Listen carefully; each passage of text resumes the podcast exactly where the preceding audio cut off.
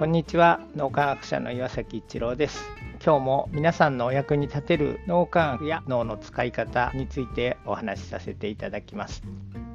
利他の実践というのはどうして人生を良くしていくのかということなんですが誰かの役に立つとか困ってる人がいたらその人を助けるとかあるいはま直接的に助けないにしても何か被災されたような方たちのところに義援金を送るとかそういうことをすると自分が社会の役に立ってる誰かの役に立ってるっていうそういう気持ちが起こってそれは気持ちを前向きにするということが起こります。この気持ちが前向きになるというのは脳のアクセルを活性化します。アクセルが活性化すると脳全体が健全に機能するようになって脳の使い方が良くなるという状態が起こるわけですね。それによっていろいろなこう循環が起こり始めるということです。大事なポイントはこの利他の実践をしていくとか深い感謝の気持ちを持っているという状態をしていくと脳が活性化してより未来が読めるという言い方がいいのか分かりません。大いなる循環を感じられるというような表現もするんですが今までは目先のことしか見えてなかったのが順番に連鎖的にいろいろなことが起こっていく。見えるという言い方していいのか分かりません。感じられるようになると。そうすると今何かすることがですねそれが巡り巡って社会を良くしていく。そうすると最終的には自分にも何らかの形で返ってくると。そんなことが自然体で感じられるようになる。なんか理屈でこうやってこうやってこうやるとこうなってこうなってこうなってこうなってっていうものではなくて自然に感じられるようになる。リーダーの実践っていうのが脳を非常に活性化して自分の人生を良くしていくということが分かってきています。それをすることが社会のためになるのかみたいなところを考えていただくと腑に落ちやすくなるんじゃないかなと思います。今日も何かのヒントになると嬉しく思います。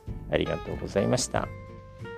この3分脳磨き気に入られた方はメルマガでも脳磨きのことを発信していますので脳磨きメルマガ検索してみてください。そちらからも脳磨きあるいは最新の脳科学のことを学んでいただくことができます。皆さんのお役に立てると嬉しく思います。今日も素晴らしい一日をお過ごしください。脳科学者の岩崎一郎でした。ありがとうございました。